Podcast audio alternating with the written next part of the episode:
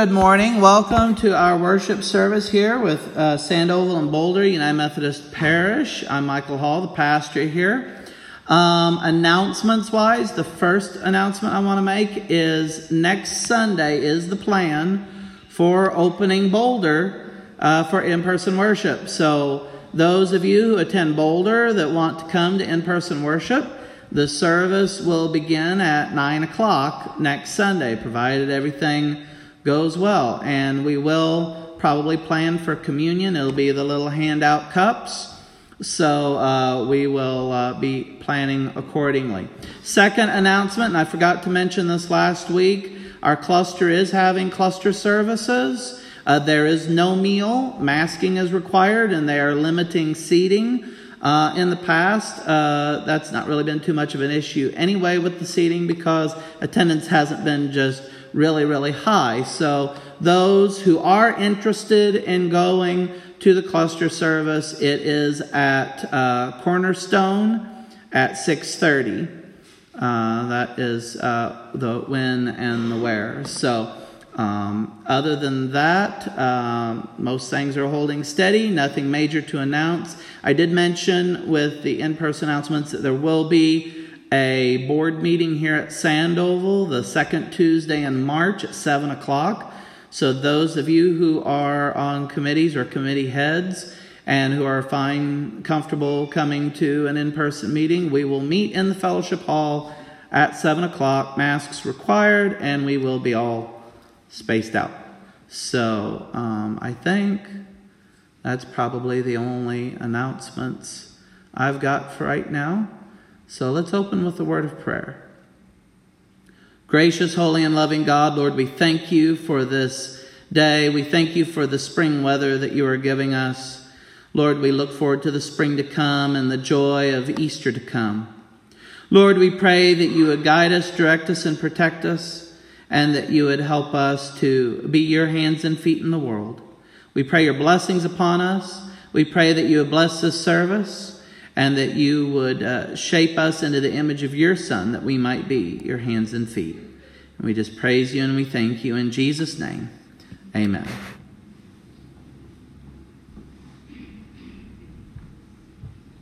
Good morning. Please join me in our call to worship. People of God, hear this good news. God is faithful through the Holy Spirit. God gives us the gift of faith and makes us righteous. Believe in the good news.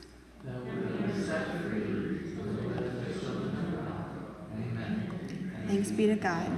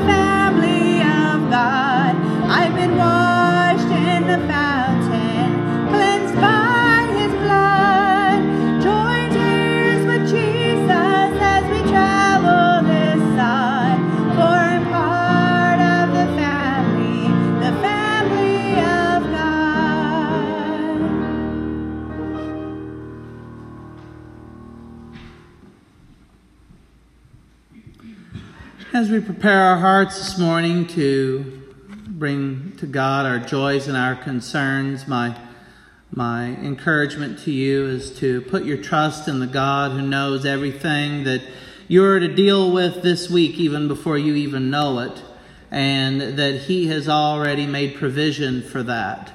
And so you can know that you can trust God with the things that weigh upon your heart. You can also come to Him with your joys because He is the one who is the author of them and He wants you to share them with Him.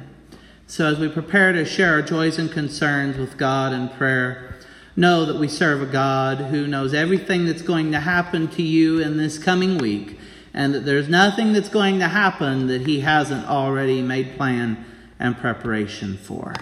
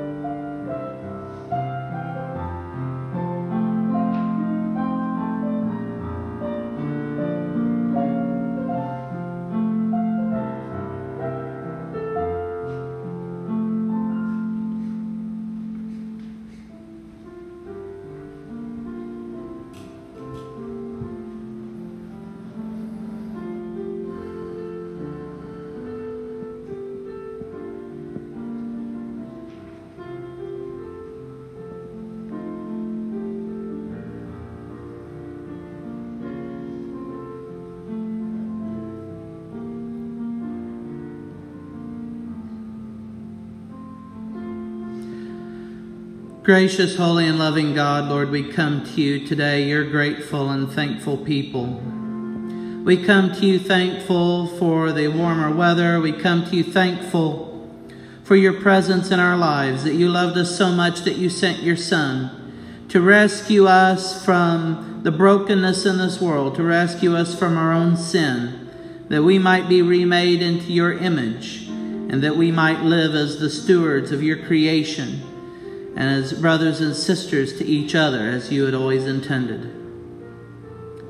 Lord, we thank you for your healing presence in our lives, and we pray for those who are injured or sick, and that you would give them your healing presence, that they would experience your life.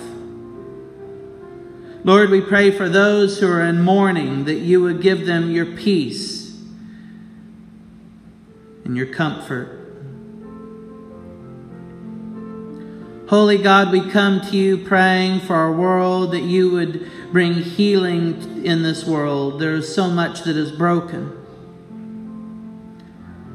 And Lord, we pray that through us you might forgive us, reshape us into your image, that we might be part of your healing work in this world until that great day comes when your kingdom comes on earth as it is in heaven, when Jesus comes again. Holy God, we come to you praying for our doctors, our nurses, and our military and law enforcement, Lord, our healers, our peacekeepers, and our peacemakers. We pray that you guide, direct, and protect them, and most especially let them know that they are never alone, but that you are with them. And we pray for all who serve, but especially the friends and family of these churches. We lift them up to you. Lord, we pray for our leaders in government that you would give them wisdom from on high, that through them you might do your will. And most of all, Lord, we pray for those that do not know you. We pray that you would use us as your ministers to share your love with them, that all might come to know the name of Jesus and be saved. Father God, all of these joys and concerns we lay down at your feet in the name of your Son Jesus, knowing you hear our every prayer, and in the power of your Holy Spirit, we continue to pray to you this day. The prayer your Son Jesus taught us to pray. Our Father, who art in heaven, hallowed be thy name. Thy kingdom come, thy will be done, on earth as it is in heaven. Give us this day our daily bread, and forgive us of our trespasses as we forgive those who trespass against us. And lead us not into temptation, but deliver us from evil. For thine is the kingdom, and the power, and the glory forever. Amen. Okay, so for the first time in a long, long time, we're going to have a children's message, which I'm really excited about. And I'm going to have Delia and Charlie, my little boy and my little girl, come sit by me. And I think Hudson and Jonah are going to sit out here in a chair close to where they can hear and watch. And we're going to get to have children's sermon today. So I wanted to point out the two that are, I know you all that are here know this, but anybody watching out there, you see two kids sitting next to me and say, oh, they're not social distancing. Well, just understand, they live with me. they're mine. So, no problems there. So, all righty, this is going to be fun.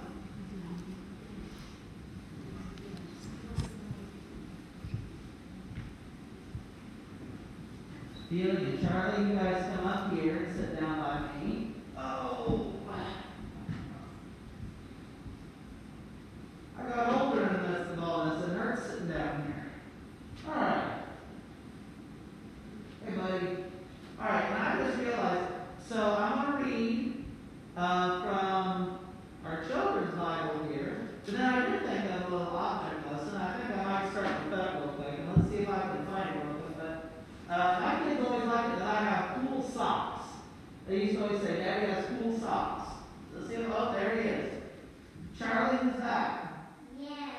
That Baby Yoda? I don't know, Hudson and, Jonah but do you guys know about Baby Yoda? Have you guys got to see any of that show? Husband down. All right. Yeah, he's got Baby Yoda on his shirt. And the thing that's kind of fun in the show, The Mandalorian, is the Mandalorian kind of adopts Baby Yoda and he takes care of him, even though they're not related. You know, Baby Yoda gets into trouble and the Mandalorian comes and helps him, and sometimes Baby Yoda helps the Mandalorian and they take care of each other like a family. And that's what Jesus calls us to be, is family to each other, to help each other and take care of each other and be kind to each other and show each other love. So that the, the idea is, and you know, in all reality, we're going to look at this here, we really are all one big family. And sadly, we get into to fights sometimes, and we're going to talk about that too.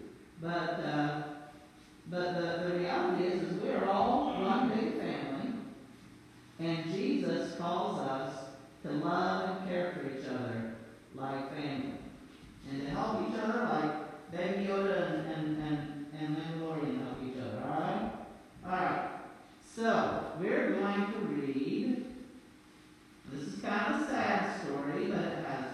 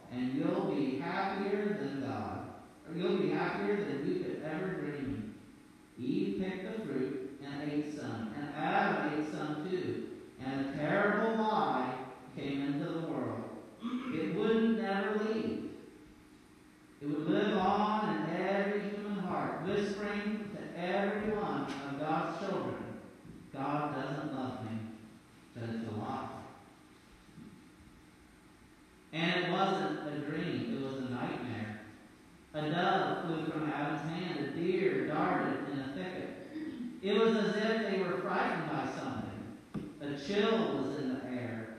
Something strange was happening. They had always been naked, but now they felt naked and wrong, and they didn't want anyone to see them. So they hid. Later that evening, as God was taking his walk, he called to them, Children, usually Adam and Eve loved to hear God's voice and would run to him. Sit down.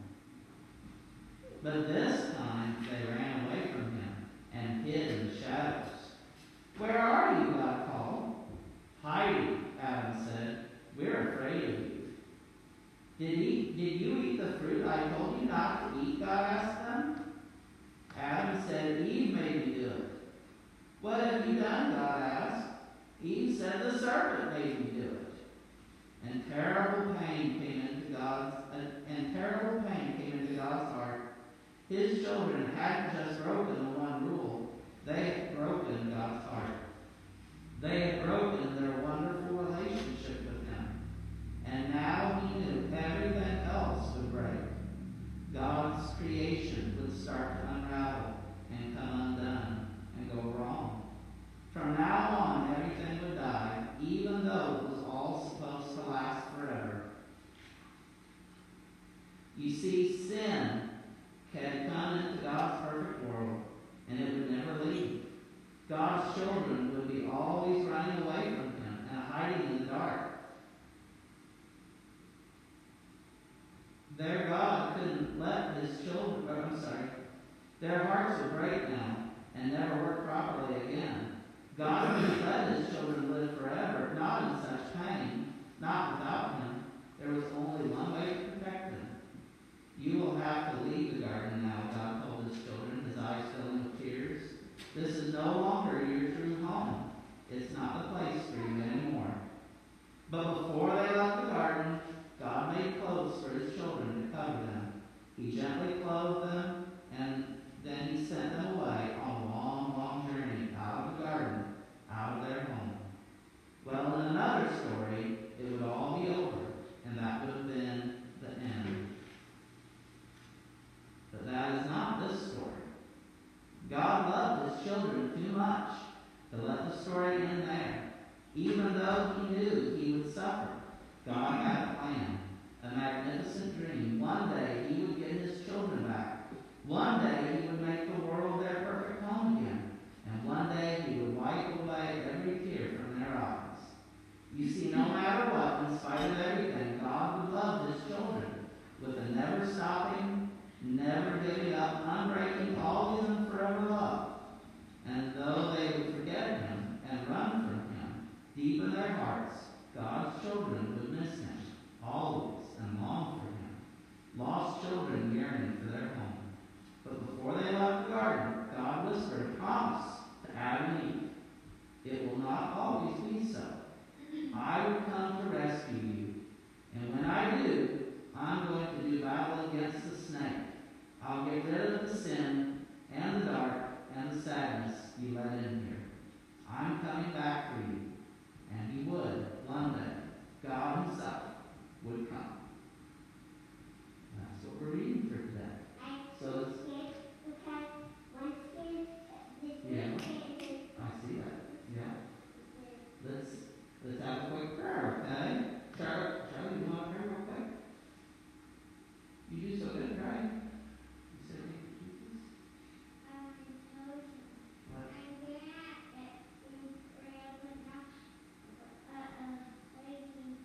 Okay. Well, you go pray.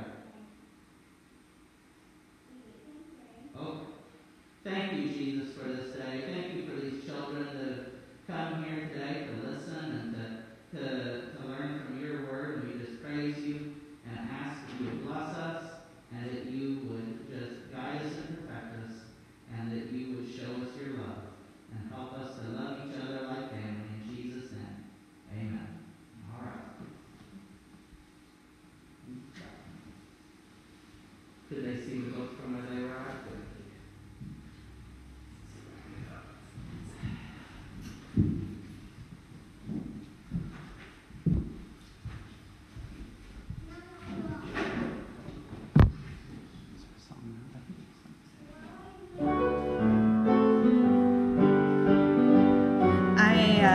was thinking while he was reading that, um, knowing that the song was next, how the closest we can get to Eden right now before he makes all things new is in prayer.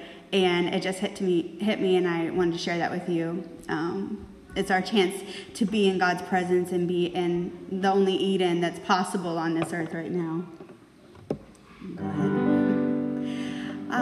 Come to the garden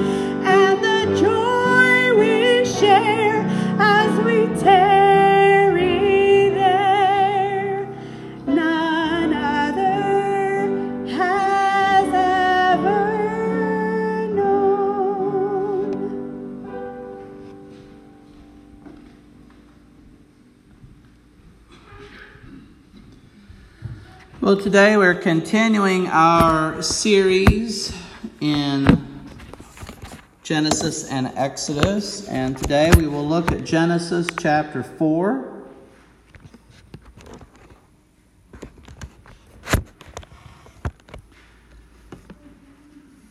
So we'll begin with Genesis chapter 4, verse 1. I'm sorry, let's see here. Actually, I think we will start with verse two, uh, the latter part of verse two. We'll start with uh, this is going to be about Cain and Abel. When they grew up, Abel became a shepherd, while Cain cultivated the ground. When it was time for the harvest, Cain presented some of his crops as a gift to the Lord. Abel also brought a gift, the best portions of the firstborn lambs from his flock. The Lord accepted Abel and his gift, but he did not accept Cain and his gift. This made Cain very angry, and he looked dejected. Why are you so angry? The Lord asked Cain.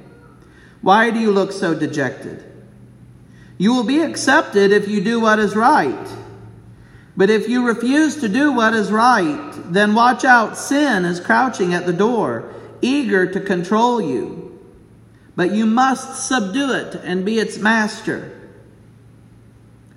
One day, Cain suggested to his brother, Let's go out into the fields.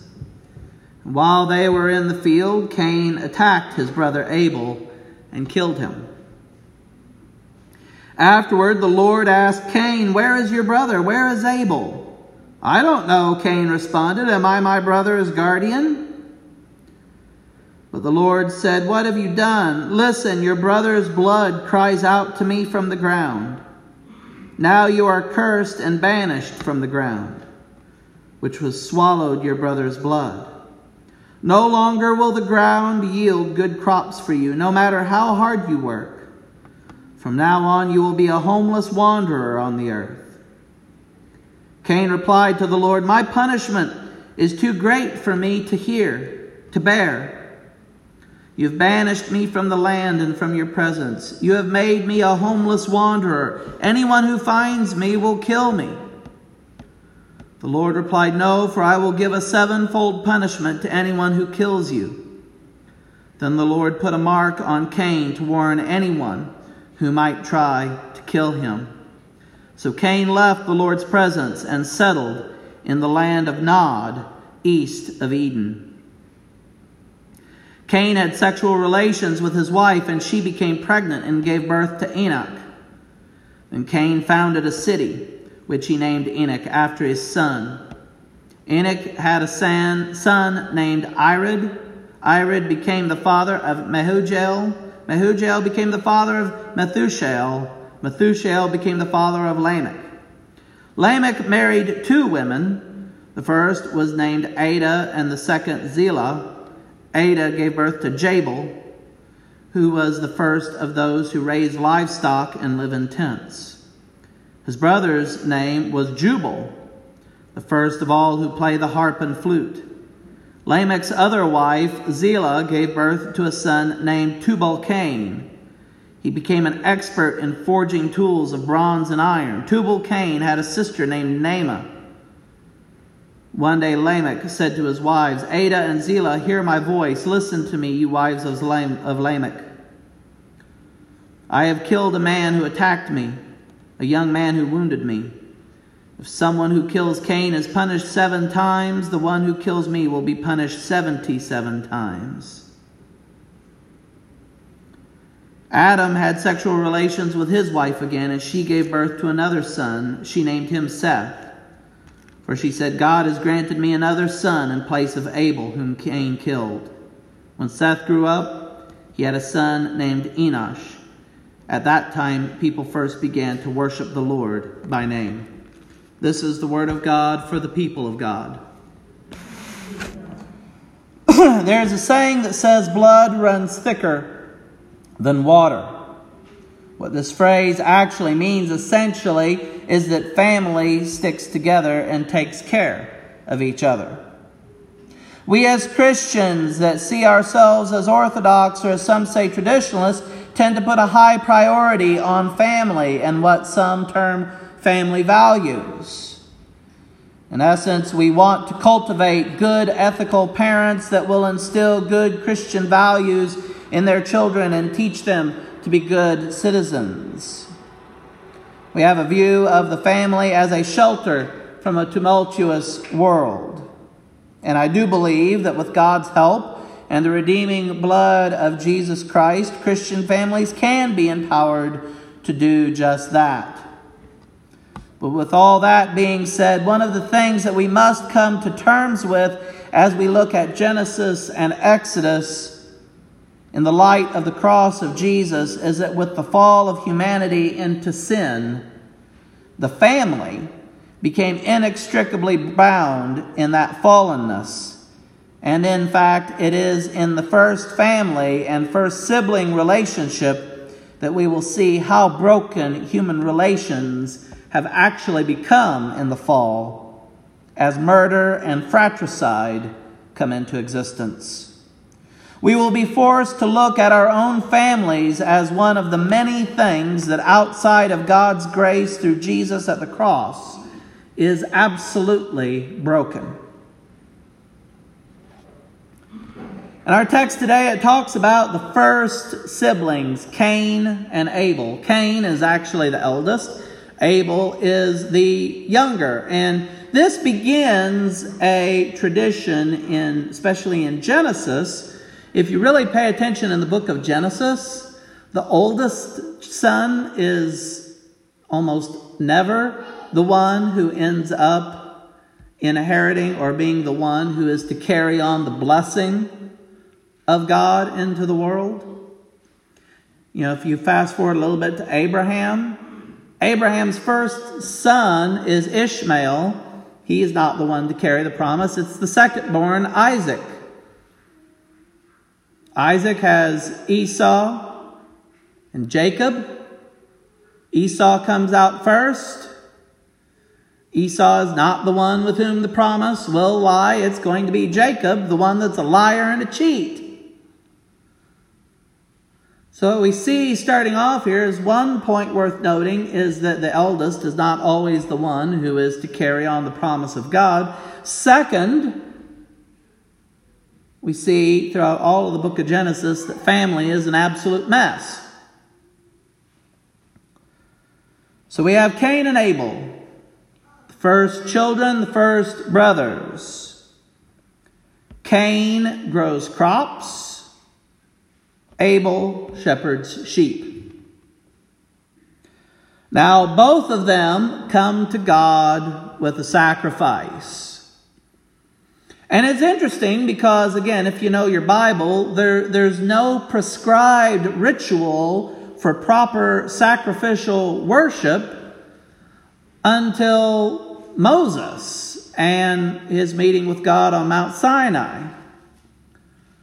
And yet we still have this example of early sacrificial worship of God. Cain comes to God with a grain offering. Abel comes to God with an offering of his best sheep. Now, I think some people have tried to say that the reason why Abel gets the favoritism and Cain doesn't is because Abel offers sheep, whereas Cain offers grain. I don't think that is the case because if you, again, fast forward a bit, look into the Old Testament law, there is a place for grain offerings. All right? We don't really get much of an explanation as to why God accepts Abel's sacrifice and not Cain's. I think we get a hint in that it is there's a point made to say that Abel brings the best of his lambs, and for Cain's sacrifice, it just says he brings a grain offering Doesn't say anything about it being his best. Doesn't say anything about it being his first fruits. It's just he brings some grain. So the question comes in why is God accepting of Abel's sacrifice and not Cain's? You go further into the New Testament, there's some theories that are thrown around. I think the most prevalent is the idea that Cain's heart wasn't in it. He wasn't bringing God his best. Abel was bringing God his best. Cain was just trying to go through the motions of a sacrifice. Abel was giving a sacrifice of the heart. All right. That is the best explanation I can give here. That's theorizing, but that's good theorizing because uh, there are New Testament writers that kind of give that indication. So, what happens? Abel's sacrifice is accepted, Cain's is not. Cain becomes angry and upset. Now, at first glance, what really seems to be the case is Cain, I don't think he's so much angry at Abel, he's angry at God. And God warns Cain about sin. God says sin is crouching at your door, waiting to control you. And the, the image of something crouching at the door, I think of a, of a, a beast or a monster. I think of a wolf. This is an, an, an analogy of a ravenous beast, and it pops up again and again in Scripture. If you begin at again where we were at last week, a serpent is the one who deceives Adam and Eve. Serpent is a beast. It's one of those things which Adam and Eve were supposed to rule over. Instead, they are ruled over by the beast. God is warning Cain, saying, Listen, if you're not careful, you're going to end up falling into the same trap that your mother and father did, and you're going to be ruled by the beast. Later on in the New Testament, Peter uses a similar analogy, saying that the devil stalks about as a hungry lion, looking for whom he may devour. So, this analogy of sin, of Satan being this thing that crouches and waits for an opportunity to dominate you and control you, you're going to see pop up again and again throughout Scripture. Apparently, Cain does not listen. And it's interesting to me because although it says Cain's, Cain and his sacrifice weren't accepted, God is still on speaking terms with Cain. It's not that God is entirely ignoring Cain, he's just saying, look, you didn't, whatever it was about Cain's sacrifice, he didn't do things right. Abel did. Cain has an opportunity for this to be a learning moment but he rejects it. Cain, then, because he can't really get back at God very easily, decides to do the next best thing. He goes after his brother, Abel. And as we saw in our children's message, the, the fall began with a lie, and, and a lie continues to permeate all the way through to today. In this case, Cain lies to his brother and says, Let's go out to the field together. He lies to him. He tricks him into going with him out into the field. And what does Cain do? He murders his brother. With this first murder, we get God asking Cain, Where's your brother? And Cain says, Am I my brother's keeper? The unspoken answer to that question is yes, you are your brother's keeper. We have a responsibility to each other, to do what is necessary to help each other, take care of each other. And Cain is cursed. He's cursed to wander. That is the, the meaning of that. It says he's sent into the land of Nod. Well, Nod translated means wandering. So, in other words, he just goes off wandering. But it's interesting because even though he's the first murderer, even though he is marked, he is also the founder of civilization because he builds the first city. The indication of this is that civilization, by its founding, is corrupt to the core.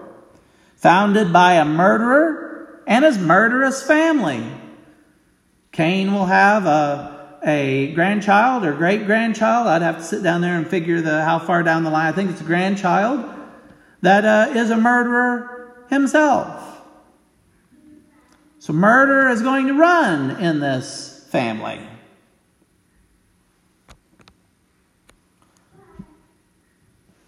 When I was a kid, grew up in the 80s, I was told to not go anywhere with a stranger. And as an 80s kid, I can remember all the Halloween horror stories of razor blades shoved in apples, which are mostly unfounded. That ended up being mostly an urban legend. Stranger danger, and all of that stuff. And I do say, you know, we need to be careful, and our kids need to be taught to be careful of those that they don't know. But here's, here's the thing you want to know something really sad?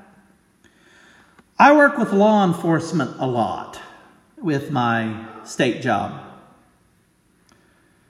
And I have some education on this. And when something bad happens to a kid, do you want to know who law enforcement looks at first? They don't look for a stranger, they look at their family. Because you want to know why? Most of the time, it's the family. I'm just saying a sad truth. Most of the time, kid gets hurt, kid gets, God forbid, killed. More often than not, it's the family.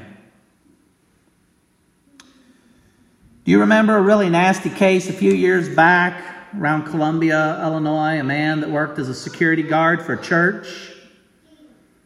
I've met some of the officers that were the first responders to that murder, where he murdered his wife and all of his kids.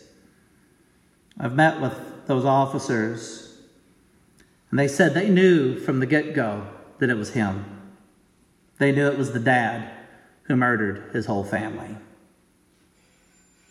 We want so desperately to make our families a refuge and a loving place, but it seems like our brokenness won't even spare what should be an inviolate place of safety and love. So, the point that I'm getting in all of this with this message is that the start of the human family does not get off to a good start. But as always, we have hope. The reason why I read through that entire passage was, first of all, to show you where Cain is the founder of civilization and that civilization at its core is corrupt, but also to show that there is another child born to replace Abel, named Seth.